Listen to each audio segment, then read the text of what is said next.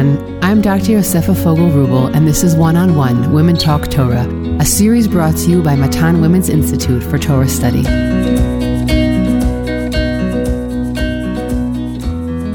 Welcome back to Matan's One on One Parsha podcast, where we spend about 30 minutes discussing deep thematic points about the Parsha.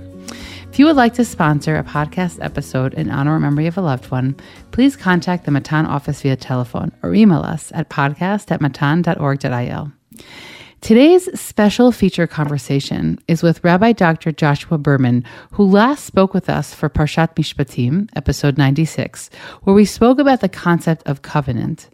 Interestingly, today we will speak about its inversion, the destruction of the first temple in 586 BCE, which marked a watershed moment in the nation's relationship with God. Of course, we are airing this episode close to the time of Tisha B'Av, of the day that Chazal, that the rabbis instituted, uh, although maybe Rabbi Berman will, will speak about that idea. They're not necessarily the same exact day, uh, according to Chazal and what we have in Tanakh itself, but the day where we commemorate the destruction of both of the temples of the Batei Mikdash. Dr. Berman has just released a commentary on Eicha through the Cambridge University Press and is sitting down with us today to speak about this latest publication, which can be purchased from online retailers. Dr. Berman is a professor of Bible study at Bar Ilan University who frequently lectures at Matan Beit Shemesh as well. He is the author of multiple books on Tanakh, such as Created Equal, How the Bible Broke with Ancient Political Thought, Narrative Analogy in the Hebrew Bible, Battle Stories and Their Equivalent Non-Battle Narratives, Inconsistency in the Torah, Ancient Literary Convention and the Limits of Source Criticism, and a work that uh, I've often quoted and, and very much use in my teaching with my students, and we have also spoken about this, is the book Ani Ma'amin, Biblical Criticism, Historical Truth, and the 13 Principles of Faith. So first of all, Dr. Berman, it's a pleasure to have you here. Thank you, Yosefa, and it's, uh, it's a privilege to be back with the uh, Matan podcast listening community. So we're going to really jump right into this commentary on, on Eicha. You know, whenever I read Whenever I read a new commentary on one of our classical books of Tanakh, I tend to, as a writer myself, have all these questions about the creative process. So I'll limit myself, but I'm always curious how the book came came to be. Meaning, is this a, a course that you ended up wanting to write into a book? Mm. Is this, you know, a book that you sort of always were passionate about? It's obviously a really, really difficult text, especially for an English speaking audience. All biblical poetry is, but I think Eicha, because it's biblical poetry poetry and its topic is also so difficult and painful. It's really one of, I think it's one of the harder books in, in Tanakh to understand, certainly at, at a first read. So I'm curious how you set out or why you set out to write this commentary. Well, that's a really interesting question, Yosef, and it kind of has a, a history to it. Um, I myself have been baffled by by Eicha for a long time.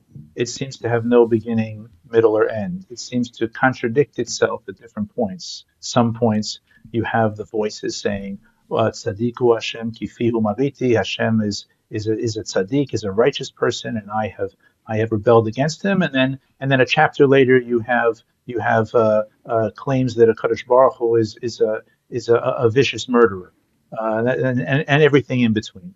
So that it, it seems to contradict itself right and left.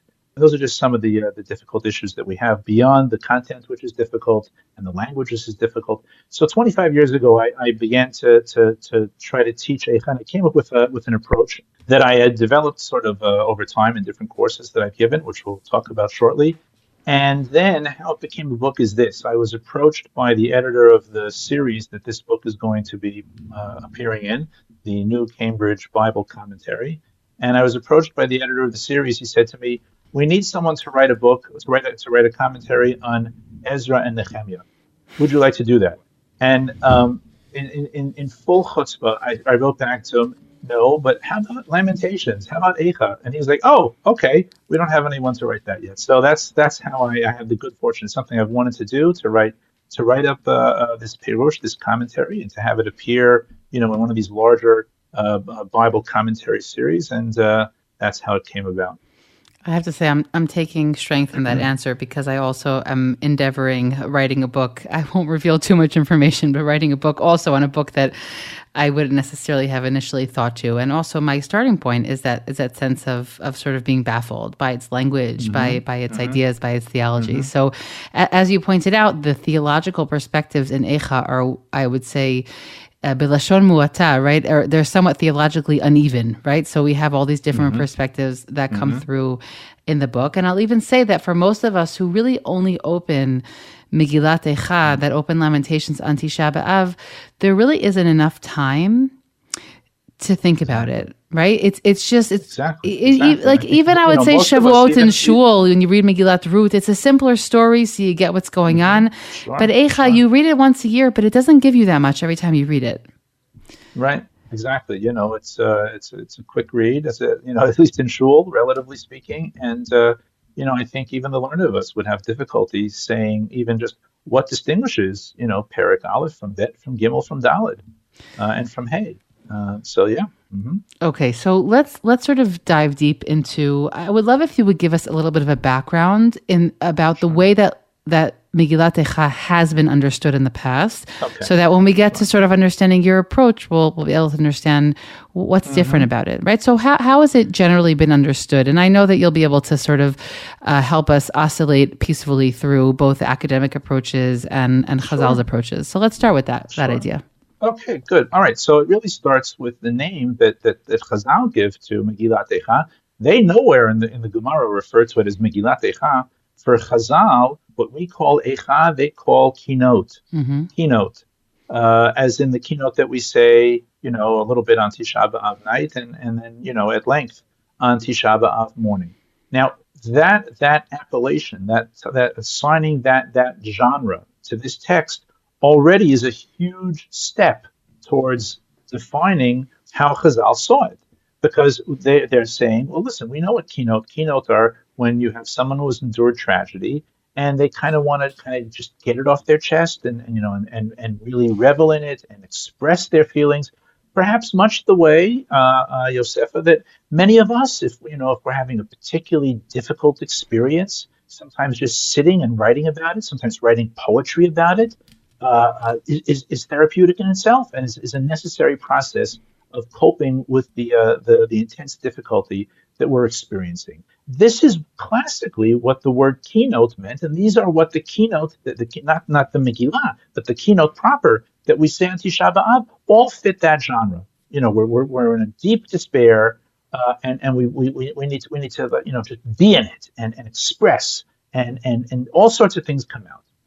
And I think that that's probably how most good Jews have appropriated or have understood Eicha as just another another or an earlier form of what we would call the genre of kinot, uh, elegy in English, if, if, if you have to look for a word. The difficulty with that is the following: there are there are some really pretty big differences between the type of writing that we have in Eicha uh, uh, and its style and what we find in the kinot proper. The primary thing is this that in Eicha, it is clear that we have multiple voices. There are different characters speaking. Let me explain what I mean by that. Most of the kinot that we have are either in first person, you know, speaking about me or speaking about us. Sometimes they're in second person, like Sion Halo Tishali, you know, something like that, like like Yehuda Levi. I think his kinot are, are, are about or said towards Yerushalayim. But in Eicha, it's clear that we have multiple voices, multiple speakers. Sometimes we have people or a voice, we'll just call it that for now, speaking about Yerushalayim, as in the opening pasuk of the Megillah. Eicha yashva vadad. You know, how is it, or oh, or whoa, she sits by herself. Ha'ira Bati Am, the, the, the, the city that was once fully populated. That's speaking about Jerusalem. That is the voice of, sounds like, for lack of a better term, what we would call a narrator speaking about Yerushalayim. And many, many psukim in Eicha are in that third person description of, of Yerushalayim, what, for lack of a better term, we would normally, and I'm going to challenge this in a moment, we would call the narrator.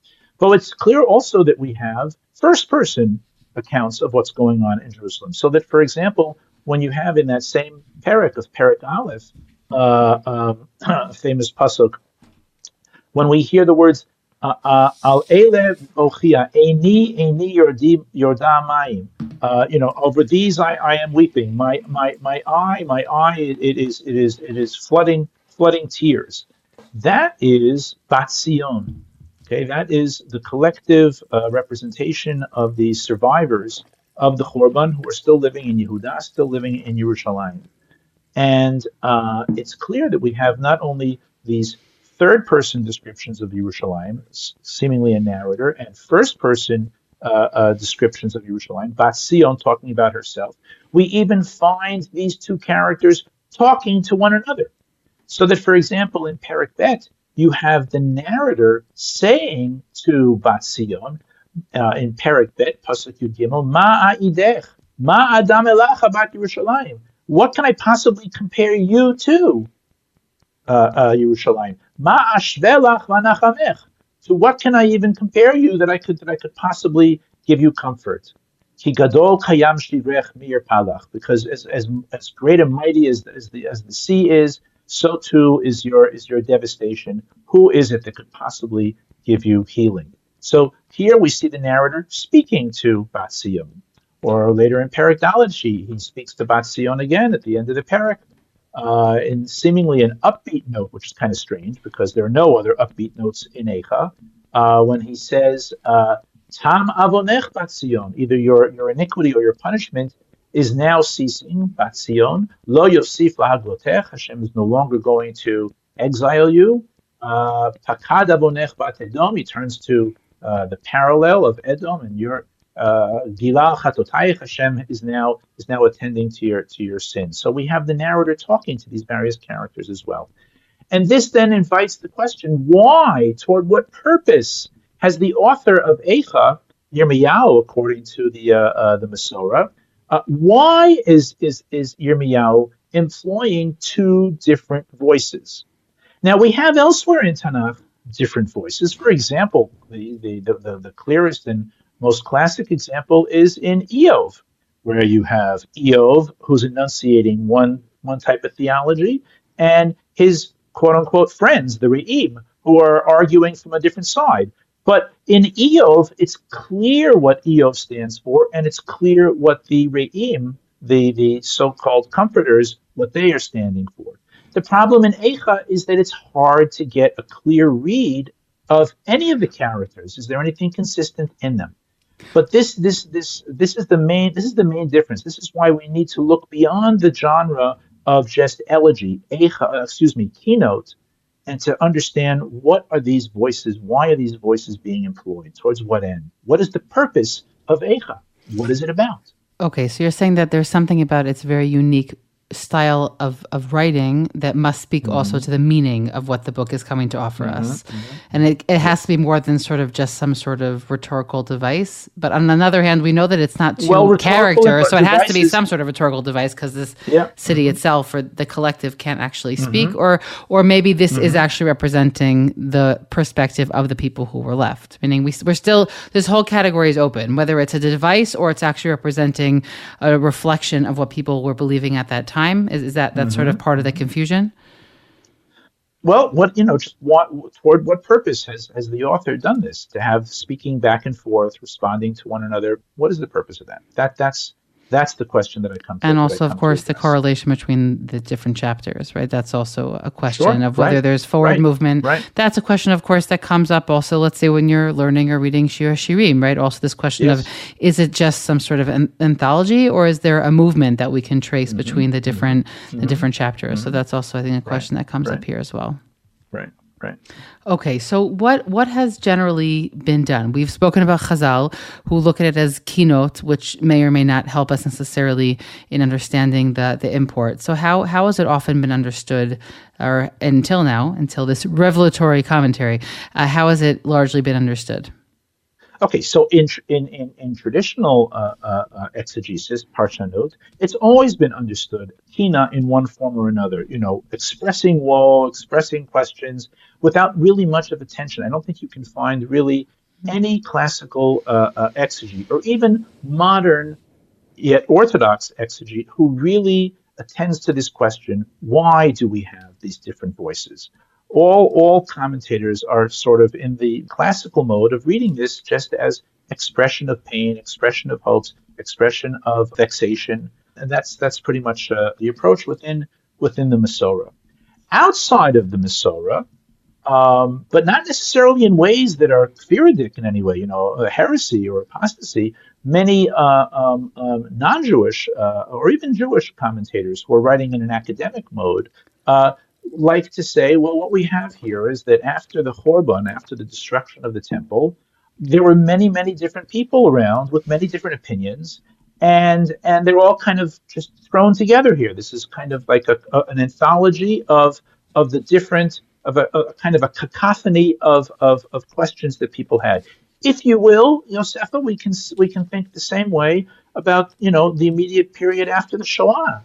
You know, some people obviously left left belief altogether, but even those who who remained, uh, you know, within the within uh, uh, uh, tradition and, and, and continue to, to, to carry on with Torah mitzvot and to maintain a, a relationship with the Ribono Shel Olam, you find if you speak to these people, you find many, many, many different approaches.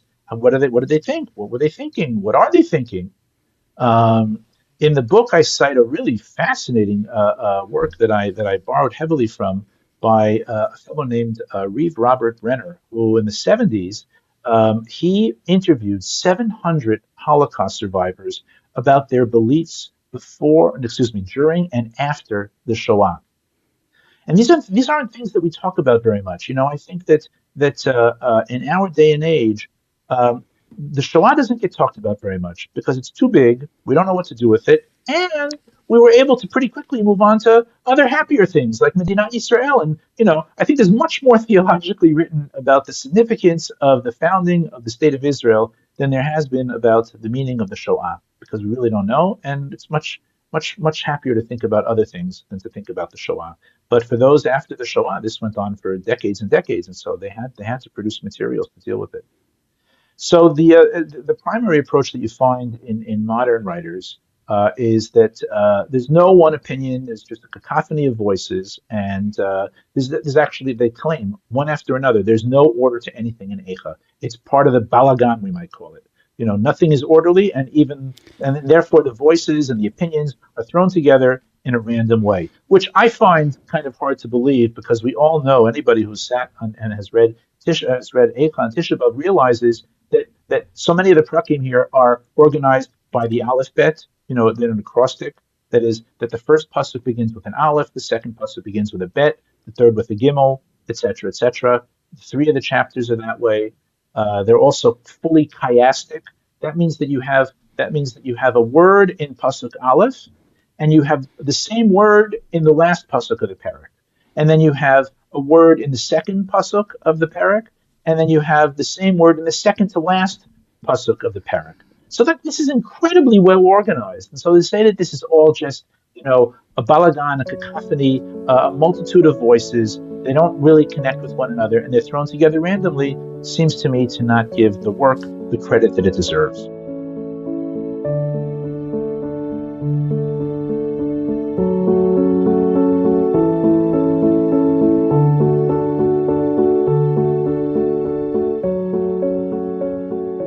Know, I just want to pick up on one piece that you mentioned there about the cacophony of voices. Some might be listening and saying, What cacophony of voices?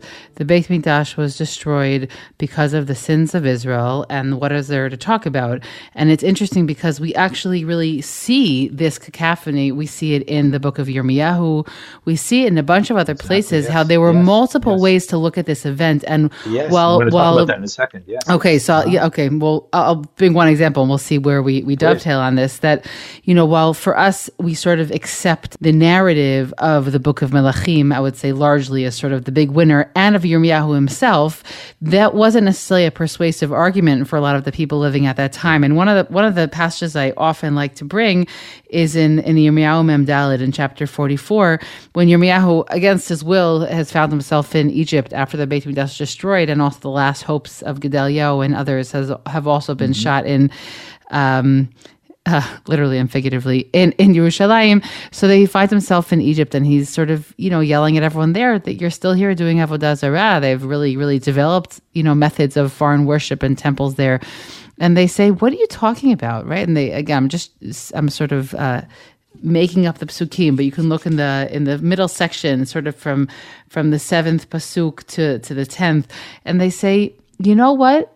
As long as our ancestors in Jerusalem were worshiping foreign worship, everything went well. And then when they stopped, that's when everything mm. went down the drain. Mm.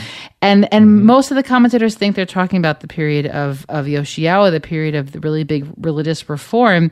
That when we read Sefer Melachim, it's sort of looked at as this great uh, this great achievement. And then all of a sudden you realize that the people at that time didn't see things that way. And they also had not yet connected between the destruction of the Beit Mikdash and their behavior. Something that to us, when we sort of, again, very Sefer Melachim minded and others and other theologies that I'm sure you'll speak about, it sort of seems very basic and and then you realize that that isn't that's not how people understood things then and then you sort of wonder okay well there's a perspective that tanakh wanted to put forward and that ultimately apparently won out. But but you sort of wonder you know were their perspectives totally wrong? Or or were there multiple you know sort of a multi vocal period of time but over time we sort of accepted a particular theology? We went with a particular perspective and it's remained with us very strongly until this day. So that's like a little bit of a comment but it's also a question because i'm sure you have a lot more to add to this well, everything you've just said, Yosefa, I, I, sign on entirely, and it actually is is the perfect segue to uh, uh, for me to explain what I think is happening in Eicha. Great. Okay. Mm-hmm. Let me let me take a step out of the Tanakh for a second and ask a kind of a, a, a tantalizing question. Um, what does Megillat Eicha have to do with uh, anti-vaxxers, uh, those that deny climate change, those that claim that the 2020 presidential election was stolen? the answer is a phenomenon that social uh, psychologists call belief persistence. Belief persistence is when a group of people hold fast to a set of beliefs about reality that is utterly impervious to any any any proofs to the contrary. That is, you know, uh, if you tell a Holocaust denier, well, here we have this documentary, and here they're they're digging up Sobibor. It doesn't matter how much evidence you bring. We know it's not going to matter because it's not really about evidence. It's not really about proof.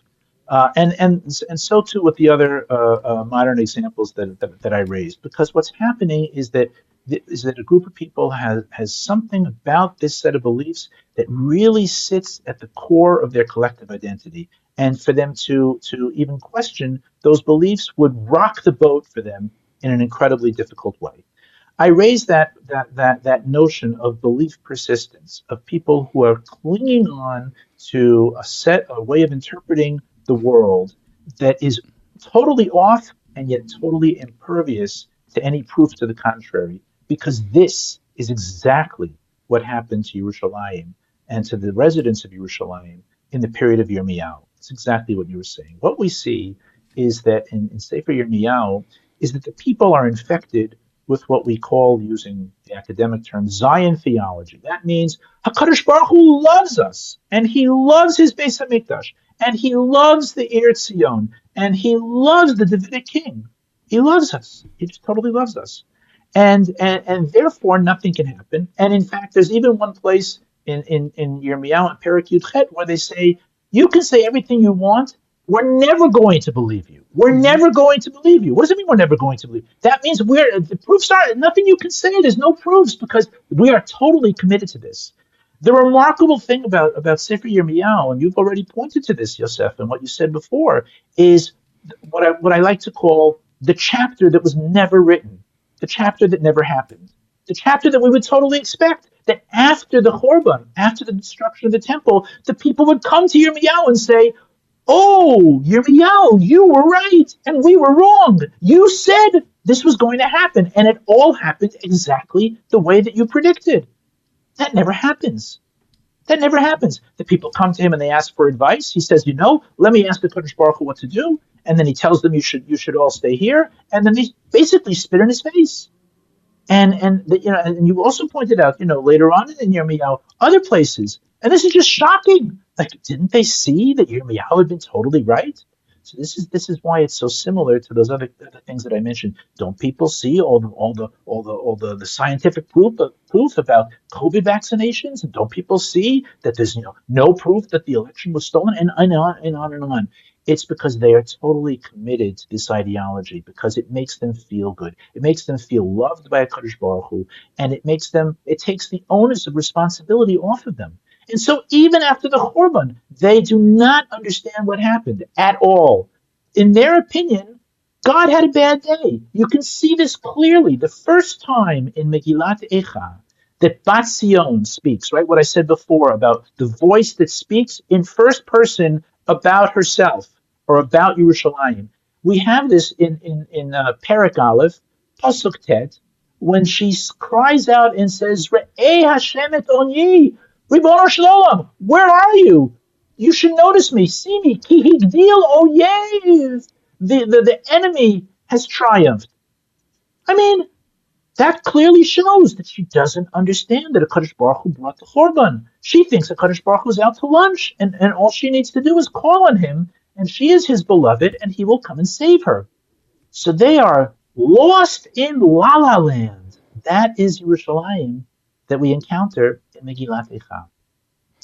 And what Megillat Eicha is, in my humble opinion, is the following. As I said, we have two dominant voices. You have a narrator, and then you have Batzion. The narrator is not like a narrator that we have throughout Tanakh, kind of a dispassionate guy who's just describing things. The narrator is Yirmiyahu himself, and he is. The, Eicha is a series of, of interchanges and dialogues between Yirmiyahu and Batzion, where Yirmiyahu is taking the role, I would say, of a therapist, of a pastoral mentor he sees as his role to get Batzion to wake up and smell the coffee, to realize that she's still in a delusion, to really understand all the messages that he had tried to get across to her in Sefer Yirmiyahu. And that's going to be incredibly painful and difficult for her because she's going to have to let go of this notion that God loves me. He loves me. And I'm sure he wants to hear my tefillot. And I'm sure he's going to save me because he's always loved me and he always loves Yerushalayim. And once she has to realize that, you know what? Kadosh Baruch Hu is furious with you and hates you and has deliberately brought incredible suffering upon you, that is going to be shattering for her. And so he needs, like a good therapist, you know, a therapist takes people out of their delusions, you know, hopefully softly, by, by challenging a little bit, but then also by helping the person put the pieces back together. Eicha is a series of dialogues like that. Why are there five prakim? And this goes back to something you said before, Yosefa. And that's because what we see in Sefer Yirmiyahu is that Yerushalayim is not one voice. There are many voices. In fact, in Sefer Yirmiyahu, one scholar has noted this, there are literally 136 ascribed voices. That means times that the, the, the, the, Navi in Yirmiyahu says, the people say, or the priests say, or, or, or the women say, or something like that.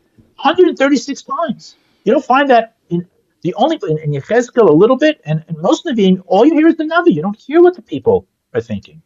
And so in Safe in, in, in Megillat Eicha, each parak is taking a different sub-community within Yerushalayim, all of them infected with this delusion about how much a Kadosh Baruch Hu loves them and is working with them to bring them to a new place. Okay, wait. That's so my I, take. Okay, I, I want to dig a little bit deeper into this this confidence Mm-hmm. because as you speak about it, it contrasts so greatly with the utter lack of confidence that Jews will later feel once they've been downtrodden enough and Christianity has, you know, also squelched that confidence. I'm thinking in my mind to Rashi's introduction to the book of Shir Shirim, which he basically reinterprets as God's love letter to the mm-hmm. people mm-hmm. after they feel that they are, you know, sort of uh, a naguna. They've been left, they have been left by their, by their spouse. And so, first of all, mm-hmm. there's something very jarring about the presentation of Jews at any point in history before this very modern moment in time when we have our own country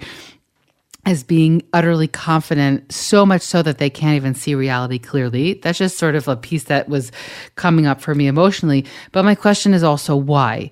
I'm curious, what's the root? And again, this is, we could talk so called Zion theology, but what lies at the root of it? Meaning, was it simply the different victories that Yerushalayim had over the years? I know that Yeshayahu also tries to also combat this a little bit in a number of chapters uh, in there as well.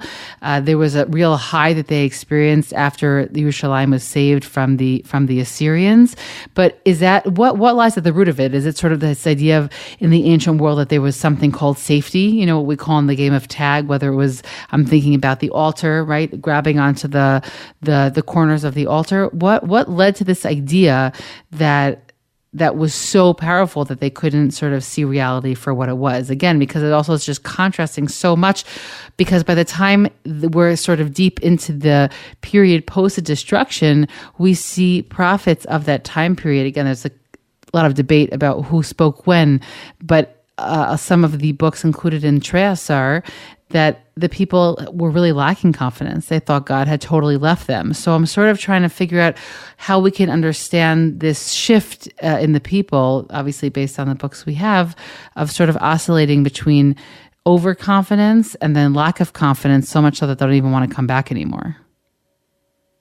Well, I, you know, I, I think that you know you can see it in, in modern times as well. Oh, this is the Geula. We're living in the Geula. Kadosh Baruch Hu loves us. I'm not sure that Kadosh Baruch Hu is so happy with us. It's clear that we've had a great chesed that He's returned us to Eretz Yisrael. But I think that that you know you see it in, in, in the discourse in our own community. Yosefa, that it's so it's just so comforting to think how much Kadosh Baruch Hu loves us, and that this is a period unlike any other. And I think it sometimes blinds us to, to, to things that we need to be changing and things that we need to be doing and the lackings that we have.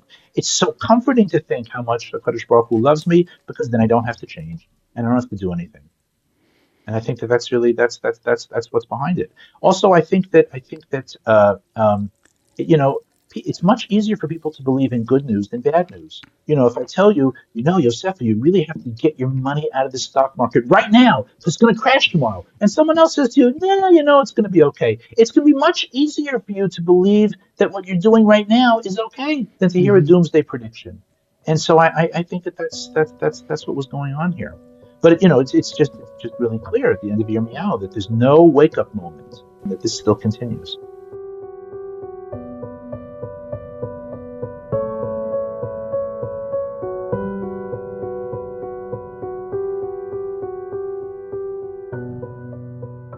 I'm going to ask something that I think is heretical, but we are assuming that Yirmiyahu's perspective is the solely right perspective because he's the prophet of God. Meaning, is there any way to think that some of these other perspectives had legitimacy as well? It's a really postmodern question. No, and, and you know what? You know what? Multiple narratives. Yeah, you'll be surprised by my answer, uh, uh, Yosefa. I think in Eicha, no. I think that the the there's there's only one answer. That's Yirmiyahu. But I think when you look in the rest of Tanakh, you can see that there's there's there's there's multiple answers to this. I'll just give one one one example uh, that really highlights it. Um, we have in the Tanakh three places where you have people in Yerushalayim after the Churban praying to a Kadosh Baruch Hu for for redemption. Okay, you have that in the last perek of Eicha, which is a long tefillah. Perek is really a tefillah, and you have this in two Mizmorim and Tehillim, in Ayin Dalid and Mizmor Ayin Tet, 74 and 79 in many ways, many many of the many of the terms that are used in all three are the same, but there is a yawning gap between the theology of Tehillim and the theology of Eicha that breaks down exactly along this line. When you look into Tehillim, the, the, the, what you see is that the the the the, the, the that wrote those Mizmorim speak about how much Hakadosh Baruch Hu loves us and we are your avadecha, your servants, and your chasidecha, your, your righteous ones. Your torecha, we are your, your turtle doves. That's a term that's used over there. And, and look at all the terrible things that the goyim have done to us, and even more, look at the terrible things the goyim have done to you. Okay? Those people in Tehillim are enunciating the theology that we find by Yirmiyahu's adversaries in Sefer Yirmiyahu. When you look in Eicha Perek Hey, there is no mention at all of any of these love terms for Am Yisrael. Not Avadecha, not Torecha, not Yaakov, none of that. In Eicha Perek Hey, there's nothing about look at what the Goyim have done to us. That takes the attention away from what Eicha wants to put at the center. We are the ones that are responsible. And so in that tefillah and Eicha Perek Hey, there's no mention practically in direct fashion of what the Goyim did. Yes, we are suffering, we have this, but not, look what they have done. And certainly nothing in Eicha Perek Hey calling for the same redemption, seemingly, that they are in, in, in Tehillim Ayin Dalit and Ayin Tet. You don't have in, in Eicha Perek Hey anything about, Ribono Shel Olam, look what they've done to your Mikdash, look what they've done to your Mishkan. Nothing, nothing like that. Because that's not the point. Those those feelings are exactly the problem. It's it when when those when those lead say, look what they've done to us, your beloved ones. Look what they've done to you and your beautiful mikdash. That's exactly taking the attention away. It's still it's still holding on to the the the, the delusion that a Kadosh Baruch Hu loves us after the Churban. And Yirmiyahu is not going to hear any of it. He wants us all to wake up and smell the coffee. We are alone. We are solely responsible for this. And if we are going to turn to a Kadosh Baruch Hu, it has to be through the most important term you have in Eicha Perek Hey, Oy lanu, oy na lanu kichatanu, oy na lanu kichatanu. Only when we do a proper cheshbon or nefesh, only when we do a proper vidui, only then can we turn to a Kadosh Baruch Hu. But don't tell Kadosh Baruch Hu about how beautiful his Beis Hamikdash is and how much he loves it. And don't tell him how much he loves us. That's just not where we're at. It's not where we're at. I like this quote from your introduction. He go, you write, for the pastoral mentor, only by righting the relationship with the Almighty above will Israel be able to successfully negotiate its conduct with the nations of the earth below. Right? It's it's a need to take responsibility. It seems very much, and again, in the way that we're presenting the people at this time, that they weren't really looking at themselves reflectively. I have to say, there's something also really disappointing about it because we're talking we're speaking about a time in history where they had prophets and we don't even have those prophets now and when they had prophets who you know most of them there obviously were false prophets who were sort of pumping them with the things they wanted to hear but mm-hmm. this is after hundreds of years of prophecy if i mean more honestly but certainly hundreds of years of classical prophecy and they still were were sort of utterly confused about how God wanted them to look at their behavior. Uh, it's there's something that's a little bit frustrating if I could say that, mm-hmm. about mm-hmm. this delusion, because then I think, well, in the world we live in today, we don't even have these kinds of, of direct channels to God. And, and will certainly still confuse. Well, uh, you know, I'm not sure, Yosef, that the people understood that Yirmiyahu was was was you know the only true one around. No, they thought he was a they thought he was a these, quack. They didn't think he was right. None of these later prophets do any do any miracles, so it was hard for them to establish their bona fides. You know. Correct. I mean, again, we we look at it retroactively and mm-hmm. and think that it's very authoritative. But it is very clear when you read between That's the lines that, yeah. that these that these prophets, right. it was probably more needed for the generations, right? Chazal's the mm-hmm. Chazal's idea of what's written was hutzrach yeah. ledorot is not only because yeah. it's good important for us to hear, but it probably is more authoritative for us to hear than it was for them to hear then. Mm-hmm. Um, but you know, there's something about that. I mean, I whenever I teach about prophecy, I sort of do that sort of, mm-hmm. you know, pour the cold water on people to understand what prophecy really mm-hmm. was like. It, it, was much less mm-hmm. clear, I think, than we often tend to think.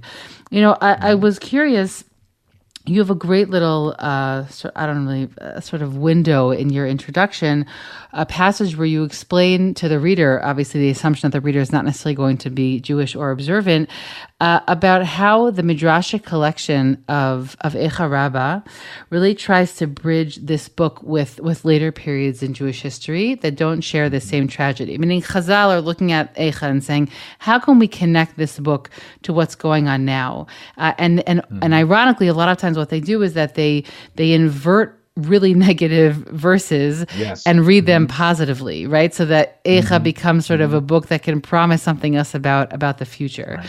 And so I'm curious, not at all to minimize the work of Chazal, and that's a, a different conversation about how Eicha Rabbah really functions. But I'm mm-hmm. curious, what what sort of passages or a passage in, in Eicha that you think stands on its own meaning without inverting it, that stands on its own as being meaningful for our religious lives right. today. Um, just curious right. what, what comes up for you. Okay, two things. One for our individual avodat Hashem, our own individual spiritual lives, and one for our collective spiritual lives. Okay, in Eicha Perek Bet, uh, Yirmiyahu demonstrates very convincingly all of this was from God, and you have to recognize that. And Yirmiyahu recognizes that if Batzion is going to to uh, adopt that, she is likely to be very angry at God, very angry at God. And that is how Perek Bet ends. The, the, the, the, dialogues that we have here are not actual dialogues that happen. They are staged dialogs. Mm-hmm. They are models for what the author Yirmiyahu, where he wants to see Bat Sion get to in each of the prakim. And Perek Bet ends with her furious at God and accusing him of murder. And I think that the takeaway from this is that there are sometimes uh, uh, events in our lives we don't understand what a Kadosh Baruch is doing to us, and we are really angry at him, and that's okay. It's important to be able to express anger to a Kadosh Baruch Hu, just like it is in any of our dear and close relationships. If you're if you're angry at someone, it is far worse to just close them out. If you can yell at them, it means that you still are invested in them. It means that you still hold them accountable. It means you're still actually looking for a way back. It's when you just slam the door and walk out that things are bad. And so, and so Yirmiyahu almost creates, I would say, a space for, for the people of Yerushalayim who are just now, through his work, coming to really understand their role and what HaKadosh Baruch Hu did as a result, to then not necessarily say, oh, Chatanu, Pashanu, Avinu. No, that's never going to, that doesn't happen so quickly the first thing is, wow, no way. I, I am furious about what's going on. And that's okay. You can be furious at God. There's a place for that as well. Okay, that's, that's uh, I think, is one, is one takeaway. And then the, the, the, second takeaway, I think this is for our collective lives, is, you know, if you were to ask uh, Yirmiyahu in Eicha, so why, why, why was the, why was the temple destroyed? Why was there a Churban Beis Hamikdash? Eicha doesn't talk about, like Chazal say, you know, three big Averot, that there was, you know, Gilui Arayot, Shpichut Damim, Avodah Zarah, you know, uh, uh, incest, adultery, uh, uh, murder, and idol worship. Very, very few signs of any of that in Eicha. Uh, here and there, one or two psukim, maybe. But the primary reason, if you, if you read Eicha the way that, I, that, I, that I'm, that I'm, that I'm uh, proposing, is the, the, the danger the danger of falling into an ideology that has no controls on it, no no no no capacity for for self critique. And I can't think, Yosef, of anything more important in our very highly charged and hmm. polarized age. Whether you're living in Israel or whether you're living in America, we all see around us various camps in which group speak is clothed and cloaked with piety. It's amazing. You have very good people. I'm talking about people in our world, Yosefa, who are very cognizant of their own personal failings. They can do a cheshbon nefesh that's probably pretty on the mark about their own individual selves. But ask people, what about your hashkafa? What about your community's theology and political theology? Oh, that's perfect. That must be perfect. There's nothing wrong with my community. It's the other ideologies that have all the problems. That is what led to the to, to the Churban Bayit Rishon, according to, according to Yirmiyahu. It was when Yerushalayim got stuck in a political theology that had no control and no capacity for self for self reflection and self critique. All it could see was its own righteousness. Group speak, clothed and cloaked in piety, and that I think is the big takeaway for Eicha for our time. Oh, goodness. I have a lot of thoughts in response. I'm going to limit them, though, because we're going to be winding down. The first is, is your 1st uh-huh. point about emotionality in Tanakh, which I've mm-hmm. just given its own name.